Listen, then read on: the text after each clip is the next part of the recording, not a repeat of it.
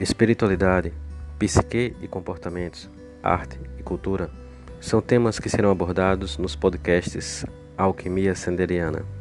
E eu, Sander, falarei sobre esses temas em nossos episódios.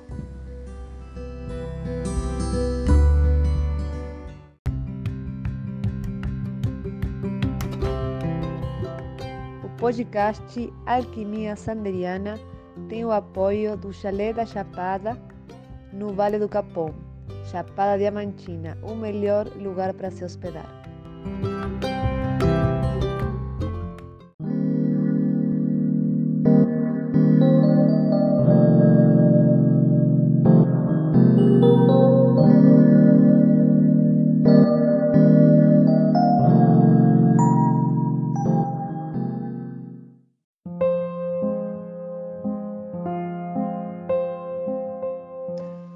Alquimistas! Bem-vindos a mais um episódio do Alquimia Sanderiana e hoje vamos falar sobre família no patriarcado. Para sermos mais, é, mais fiéis ao termo, né? Patriarcado ele é um sistema social em que privilegia o homem branco, cisgênero, heterossexual, né? o homem como senhor e proprietário da família. O homem cujo tem a sua mulher, ou seja, ela é dele, né? o, o, isso é muito, é muito simbólico analisar o discurso. Né? Quando você pensa na família no patriarcado, é a mulher dele, a mulher do homem, né? Porque aí você vai na raiz, você vai o que é que é dele, né? Mulher. Então vamos agora pegar a palavra mulher. Mulher é uma construção social e um comportamento, né? Muitas vezes linkado à submissão, à subserviência e à erotização. Então, a sub subserviência, a dedicação, a submissão, a erotização daquela pessoa do sexo feminino, né, pertence a ele. Né? E é muito curioso quando a gente começa a imaginar uma cena de casamento.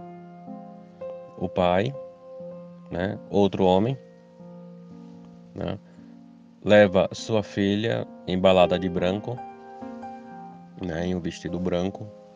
O branco entrando em, outros recortes, né? O branco ele simboliza dentro da nossa cultura a pureza, né? A pureza, a coisa imaculada, pura, né? Muito semelhante ao ao, ao manto de Maria. Mas voltemos ao vestido. Esse é o discurso externo. Né? O discurso oculto né, é que era a roupa que a mulher era deflorada. Né? Deflorada significa perder a virgindade. Né? É, virgindade significa pureza. Então, o branco, o vestido e a virgindade é uma só coisa. Ela teria que se guardar até o casamento, para dentro do casamento mostrando esse símbolo de que é virgem, pura, o vestido, ser manchado de sangue vermelho. Por isso o vestido não pode ser vermelho, né? porque o vermelho pode levantar dúvidas de que ela não foi mulher de outro homem, não foi usada por outro homem, como um objeto. Então esse senhor leva sua filha, né? como que sendo um objeto e entrega a outro homem, né, como se ela não pudesse ter uma independência própria, para que ele possa tomar conta dela, possuí-la de todas as formas e sacramentar a sua necessidade sexual, sabendo que ela foi só dele e que nesse sentido ele manchará o seu vestido de sangue né? Para assim dar filhos a ele e vindo mulheres que seguirão o mesmo sistema, ou seja, uh, o sexo feminino ele é análogo a um objeto uh, pertencente ao ser masculino, subjugado e dominado. De maneira simples, o patriarcado é isso. Outra pergunta, por que, que o noivo usa preto? Né? O noivo usa preto porque o preto ele é uma cor que ela passa a sensação de poder, né? de elegância, de nobreza, de senhorio. Né? Então, uh, inconscientemente, de forma inconsciente, quando você enxerga uma pessoa vestida de preto, você está vendo uma pessoa sóbria, senhora de si e das coisas à sua volta. Então, o preto ele eleva, inconscientemente ele eleva, e ele e por elevar ele gera um certo, uma certa intimidação, né? Por quê? Porque as pessoas temem aquilo que elas não enxergam. Então o preto ele é associado ao escuro. Né? Se você está em um ambiente onde você não enxerga nada, então você anda com muita cautela para que não, não sofra um acidente, não se machuque, porque o preto é o mistério, é o desconhecido. Então, quando o homem usa preto, ele quer dizer também que ele não dá acesso ao seu mundo a ela.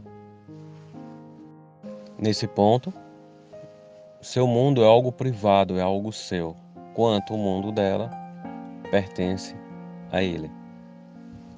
Esse é um ponto né, da família patriarcal e da família no patriarcado. A mulher como coisa. Né? Desse ponto, né, a gente entra em outros pontos que trazem em si suas tragédias né, suas neuroses, que pode até evoluir para psicose. Né? E por que, que evolui para a psicose? Porque o sujeito ele não aguenta a pressão. E uma das formas da mente se proteger da pressão neurótica é psicotizando. É por isso que os loucos são felizes. Né? Esse é um ponto a ser observado.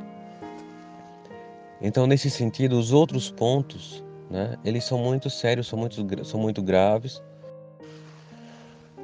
E esses pontos, é, um dos principais pontos, né, graves, podemos colocar a, a misoginia. Né? A misoginia, ela é, ela é um carimbo do patriarcado. É impossível desvincular a misoginia ao patriarcado. Logo, toda família patriarcal é misógina. É impossível que não seja. Quando a gente começa a perceber né, que a misoginia é o desprezo, ódio e raiva que o homem tem pelo sexo feminino, a gente começa a perceber né, que a mulher ela é reduzida à sua sexualidade e não a sua sexualidade em si, mas a sua sexualidade percebida e trabalhada pelo homem, né, pelo macho da relação. Falando de misoginia, a gente pode destacar né, os pontos mais, é, mais fortalecidos das características é, apontadas para o ser homem e para o ser mulher. Então, focando agora no ser mulher, né, continuando, a, a mulher sendo sexualizada e associada antes ao casamento à virgem, né, ou seja, quando ela se casou, ela perdeu a virgindade, perdeu a pureza, que é uma mentira. Né? A virgindade ela não existe. O que acontece durante a penetração do ímã, né? E a mulher ela não perde a virgindade, ela ganha uma nova etapa de sua vida sexual. Não diria nenhuma etapa, uma nova experiência. Que para a grande maioria das mulheres né, não é nenhuma experiência e tanto, porque o maior prazer não é em ser penetrada, mas é em ser compreendida e tocada. Né? Ah, o, o verdadeiro prazer não se concentra no genital, ainda mais com as mulheres. Por outro lado, se concentra mais no clítoris do que na própria vagina. Né? Então, a vagina, em comparação com o clítoris, ela é totalmente insensível. Né? Em comparação com o clítoris. Não que a vagina seja insensível. Tá? Mas o clítoris, ele é algo tão banalizado pelo patriarcado, pela cultura masculina, que a sua anatomia completa só foi estudada há poucos anos. Né? Há muito poucos anos. Né? Parece-me que de, da década de 90 para cá. Então, quanto tempo se passou e quão pouca importância se deu ao clítoris? Por quê? Porque o clítoris ele é um objeto de prazer intenso na mulher, né? que foi deixado de lado para que ela não aprenda a ter prazer e aprenda a não buscar prazer, porque geralmente os homens são medíocres em dar prazer. Os homens não sabem dar prazer. Né? E os homens acham que o, que o prazer está na penetração, porque eles sentem uma, um prazer limitado durante a penetração. Os homens associam o sexo à penetração. Então, uh, isso é uma isso é uma grande ilusão. Né? A penetração não é o sexo em si, é parte do sexo. O sexo é muito mais. Toda uma subjetividade em volta né, da relação sexual é mais intensa do que a própria penetração. Mas voltando para o ser mulher, né? Então a mulher ela foi pintada como algo, como um objeto que foi projetada para ser a santa e a pura pelo patriarcado, né? Para ser a santa, para ser a pura e só para ter acesso ao sexo no sentido de procriação, né? Ou seja, como o clítoris não faz parte da, do processo de fecundação, então ele foi ignorado. Né? Ou seja, mas é um, é um órgão que existe para o pleno e intenso prazer feminino e masculino, quando o parceiro é um homem, ou também feminino se se tratar de uma parceira, ou feminine se se tratar de qualquer outra classificação de gênero. Né? Então o prazer não sente só quem o possui, mas quem o contempla dentro da parceria. Tá? Então assim, então é, é isso um dos pontos, né? A sexualidade feminina é o maior alvo do ódio da misoginia. Vamos imaginar, eu não vou falar aqui, mas vocês com certeza vão entender e vão responder mentalmente. Qual o pior é, xingamento que se pode atribuir a uma mulher? Né? Então, usando uma palavra politicamente correta, vamos dizer que prostituta, né? Então, uma mulher, quando xingada com intensidade, ela é chamada de prostituta. Por quê? Porque a prostituta, ela é dona de si e ela não respeita as convenções do patriarcado. Né? A prostituição, ela pode ser entendida de, de várias maneiras. Pode ser entendida como uma profissão, tá? Uma profissão em que a pessoa pode se divertir, né? ou pode não se divertir. Às vezes é um recurso que a pessoa uh, busca para para se manter e a única coisa que pode ser feita é se prostituir, se prostitui e vai sobrevivendo.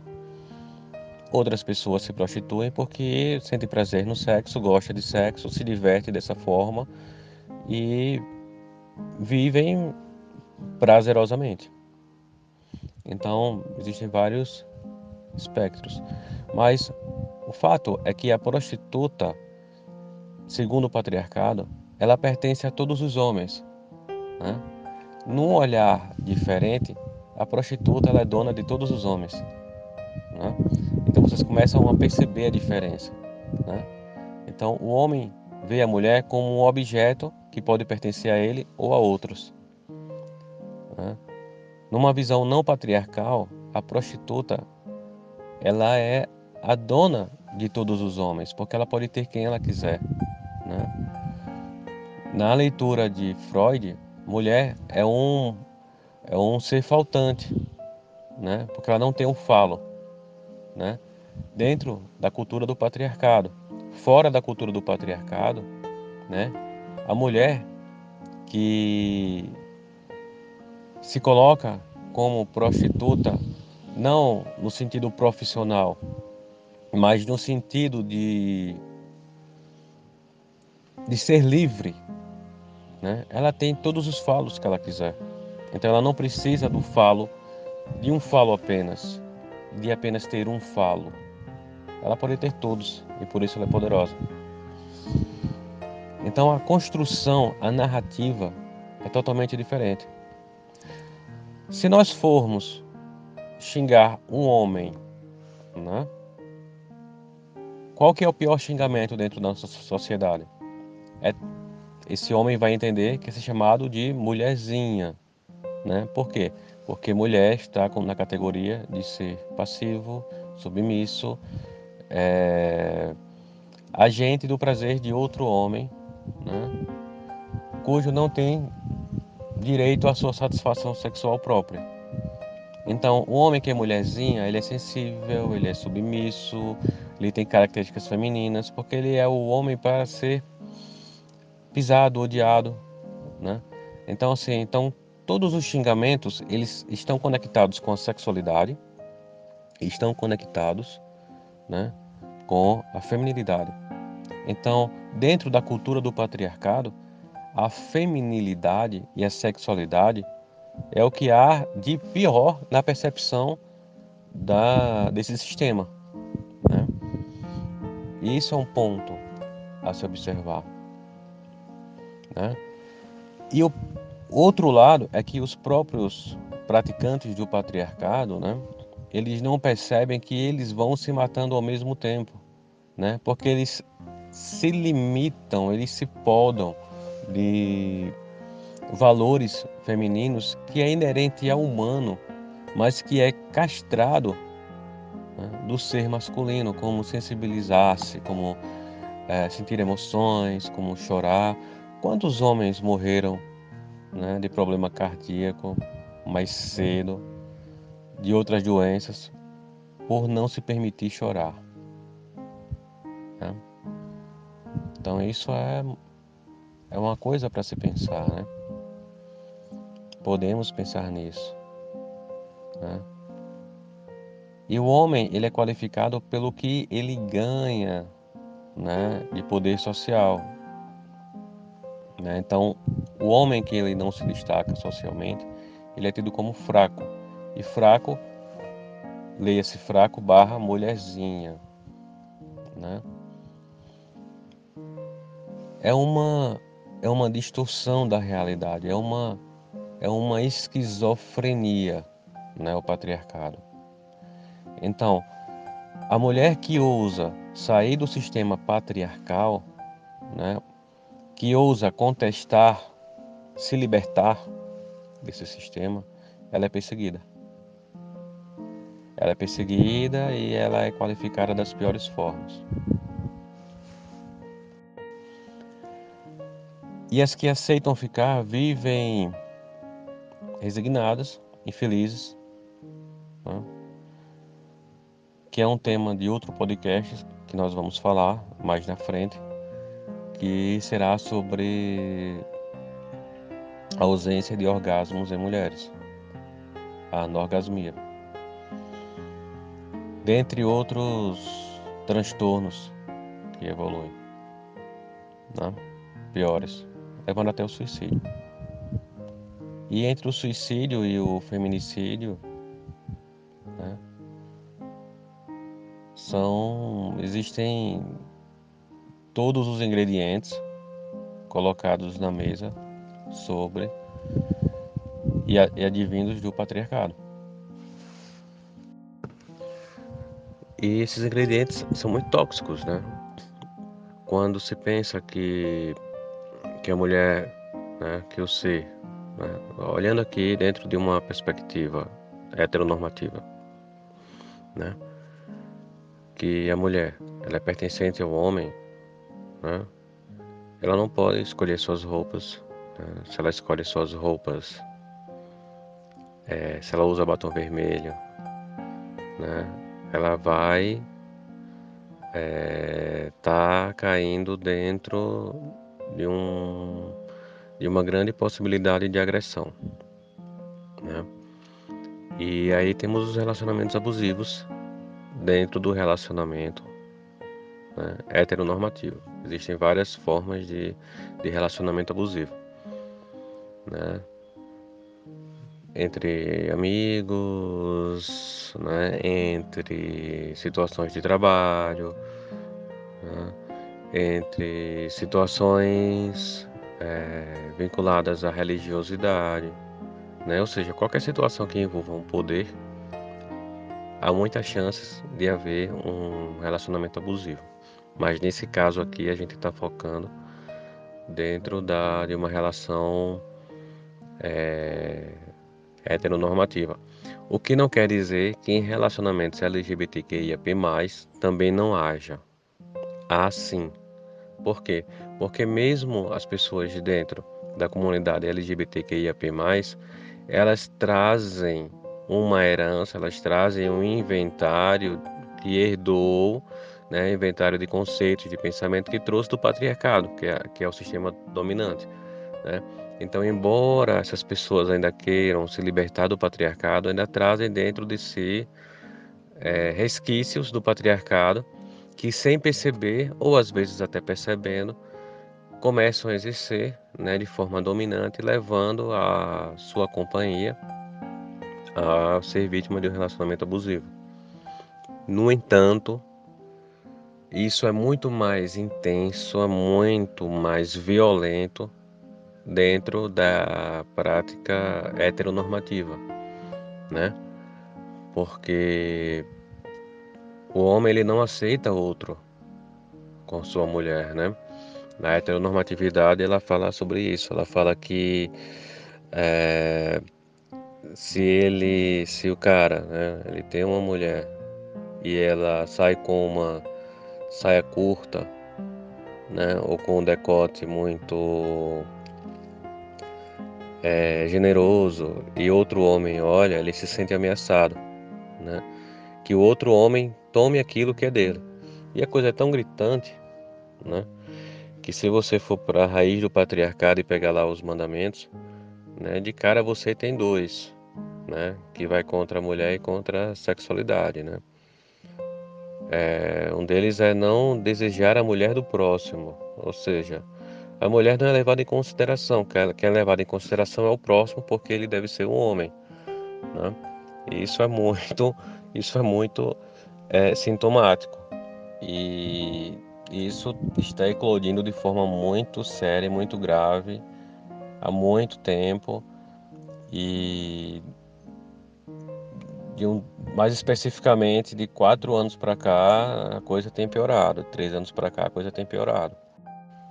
O outro, a outra advertência dos dez mandamentos, né, é não pecar contra a castidade, ou seja, você deve abolir o sexo e você deve ser casto, a não ser que seja para procriar, né, crescer e multiplicar, né, que é a lógica também do capitalismo, né, crescer e multiplicar. Né. O capitalismo também é um sintoma do patriarcado. Né? O capitalismo ele só funciona porque tem uma mão de obra de reserva faminta, esperando que a outra que está escravizada morra ou câncer para eles tomarem vaga. Né? Enquanto quem fica no poder né, se perpetua por ali. Então, assim, então é a mesma ótica do, do da família no patriarcado, porque você tem o, o, o chefe de família, né? É interessante isso, chefe de família. Tem, um, tem que ter uma chefia e seus subordinados, né? Tem um chefe de família, né? Que está ali para ser servido, né? E que se a mulher não obedecer, ela será punida, né? E ele tem outras mulheres que o servem da forma como ele gostaria de ser servido, porque a dele não pode, senão ele, ela vai sair do, do, da caixinha das santas e vai entrar na caixinha das prostitutas, né? E a dele é sagrado.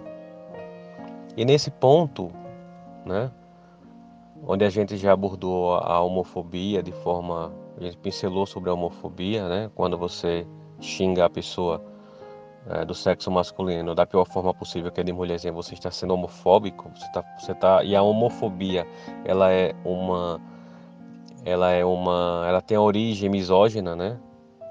Porque só existe o preconceito homofóbico porque existe a, misoginia. Porque é inaceitável, né, para o chefe de família que o, né, que o ser masculino, né, se é, fique é, com características do feminino, né? Então, por isso a, homofobia. A homofobia é na verdade uma prática misógina. Né? Então isso é importante também a gente frisar aqui. É, e seguindo nessa mesma linha de raciocínio, né? Quando você, aí você vai tornando aquela família tóxica, né? aquela mulher que está lá sofrendo, está em cárcere, né? obediente ao seu chefe de família, né? Então aquilo torna um relacionamento uma coisa insuportável. Há de ser insuportável. Nessa situação de Amélia, a mulher não, não, não, não, podia sair de casa. Né? Hoje algumas ainda vivem sobre cárcere. Né? vivem sob cárcere e, e não dizem, né? não, não, não, não comentam isso em lugar nenhum, é segredo, sofrem violência psicológica, violência patrimonial, violência física, até evoluir para o feminicídio. Né? Enquanto esses chefes de família, né, eles uh, enveredam né, para outras situações e até outros relacionamentos, de forma que ele possam buscar nesses relacionamentos um prazer que não tem no prazer doméstico, justamente porque o prazer doméstico foi cesseado pela cultura do patriarcado. Né? Então, como outro relacionamento é de certa forma clandestino, ele pode também ser clandestino no sentido de desobedecer o patriarcado. Né? Então estamos falando aqui de um relacionamento abusivo na perspectiva heteronormativa. Tá? O que não significa que relacionamentos LGBTQIAP+, também não aconteçam é, relacionamentos abusivos. Até porque as pessoas que são da comunidade LGBTQIAP+, em algum momento vieram de uma família patriarcal né, e tóxica. Então elas trazem essas heranças, esses modelos de comportamento inconscientemente os manifestam, tá? Então, é algo também para ser combatido, né, dos relacionamentos da comunidade LGBTQIAP+, que é o relacionamento abusivo.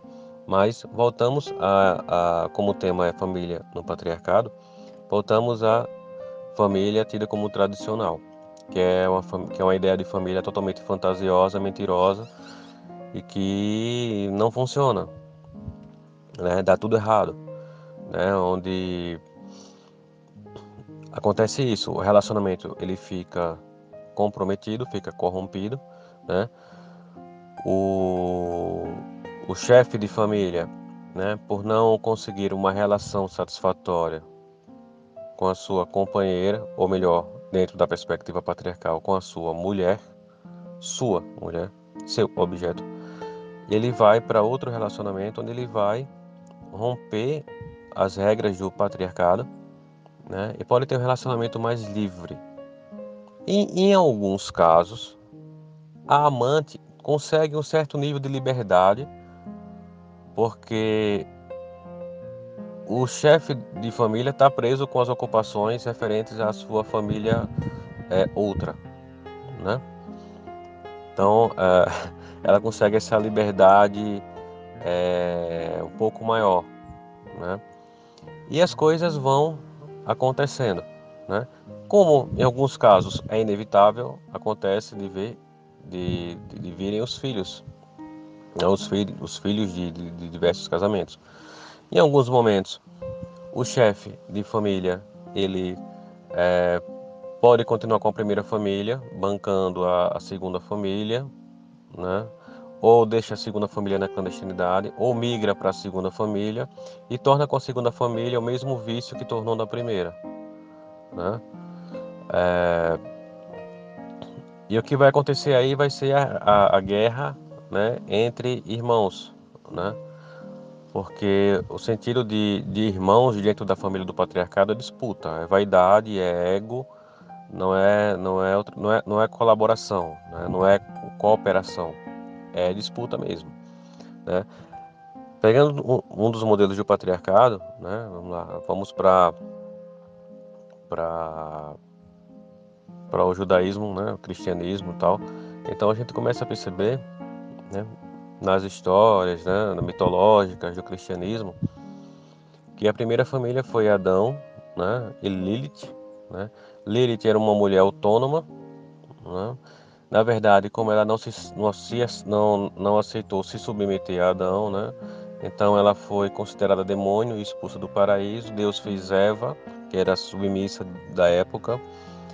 Ah, no entanto, Eva tinha uma natureza humana e conseguiu não, ela não resistiu aos seus desejos e caiu aos encantos da serpente e da maçã, né? E Adão e Eva foram expulsos do paraíso, tiveram dois filhos, Caim e Abel. Né? E o primeiro modelo de família registrado na religião cristã ocidental, um matou o outro, ou seja, fratricídio. Né? Nos demais modelos, né, tem-se a história de José, que os irmãos perseguem. Então, é isso, né? O, o filho preferido, ele é sempre caçado a filha preferida ela é caçada, né? Ela é alvo de inveja, ela é alvo de picuinha. Então, assim, as histórias, até os, os, contos de fadas falam muito bem sobre isso aí, né? O conto de Cinderela, que era uma espécie de irmã, né? Das filhas da madrasta, né? era, era perseguida, porque era mais bela, era mais inteligente. Então, uh, então é o outro que chega, né? Então a gente entra numa numa situação também de ciúmes, de ego. É um labirinto, a gente vai entrando em pontos e pontos e pontos que conectam a outros que podem se aprofundar cada vez mais. E isso vai mostrando essa essa essa família do, do, do patriarcado como uma ilusão, como uma fantasia, né? E que é difusora, né, que é difusora do, da homofobia, que é difusora da misoginia e que é difusora do do da, do feminicídio, né? E nessa situação a gente cria ah, também um outro modelo, né, de, de relação parental que é a mãe solo, né? né? O, o, o, os homens por mais que eles sejam também forçados pelo patriarcado a formar uma família, né? muitas vezes eles não estão prontos, não querem essa responsabilidade e acabam abandonando a mãe de seus filhos com os próprios filhos que ficam à própria sorte, né? E você tem aí um, uma outra gama de, de, de males, né? Que a mãe solo tem que enfrentar Aí até mesmo quando casada, né? Porque o cara acha que se ele trocar a lâmpada, ele está cuidando da casa, né? Que se ele olhar o menino por cinco minutos, ele está tomando conta do menino, do filho, da filha, né? Então assim, então a família no patriarcado, ela é, ela é fonte de toda a toxicidade, né? Humana, na realidade. Então o patriarcado ele veio para para mostrar o que não dá certo na sociedade humana. E continuando com, com o enredo da, da, da mitologia cristã, né, dos seus personagens e a família no patriarcado, vamos pegar até a própria família de, de, de Jesus mesmo, né? Vamos lá, vamos voltar aí para a época de Jesus e a gente vê que José, né, um senhor, né, de acordo com a literatura bíblica, já era um senhor de idade, um idoso, se envolve com Maria, que é, era na época uma adolescente, 13 anos, recém-adolescente, né, e não se sabe uh, como Maria engravidou. Né? Então Maria disse que foi um anjo, né, que o filho era de Deus, mas não era do anjo, era de Deus. No entanto, como Deus não podia copular, ele mandou o anjo. Mas se a gravidez é um mistério, né? Por que, que precisaria do anjo? Né? E José não é o pai. Né? Então você vê aí uma fissura no patriarcado, né? Maria, a santa, recorreu a um anjo para ter um filho, colocá-lo como de outro maior do que José, para que José, submetido, aceite esse filho, que no caso é Jesus. Né? Uh, que teve outros irmãos após uh, seu nascimento, né? Virgindade naquela época tinha a ver com gravidez, né? E não com experiência sexual. E Jesus cresceu, né? E mais uma vez a situação do, do, do fratricídio, né? Então aí você tem o um personagem chamado Judas que traz Jesus, né?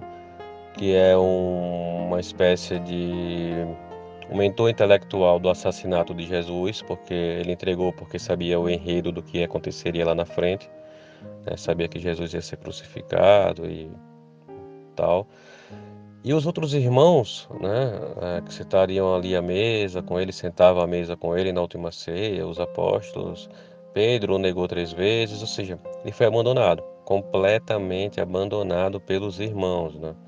Jesus ali foi crucificado, perto dele a mãe, né, a, a Santa Maria, que não engravidou do, do pai social, né, que é José, é... E Madalena, né? que é tida como prostituta, mas que foi a única que foi fiel a Jesus. Né? Então, e a literatura que afirma que eles se casaram. Né? E dentro de todo esse enredo, toda essa distorção cultural né, da santa, da prostituta, e a família ela vem com essa carga tóxica, né? Por esses ditames patriarcais que já vinham antes mesmo, antes da era cristã, né? antes do nascimento de Jesus. É tanto que houve toda aquela confusão, né? Entre José e Maria, porque ele sabia que o filho não era dele, porque ela ainda não tinha é, se deitado com ele. Então, se José e Maria não se deitaram e ela engravidou, como se explicaria isso para José? Né? Se Deus, que é o Pai, não aparece, alguém precisava para que ela engravidasse o anjo. Né? Então, assim,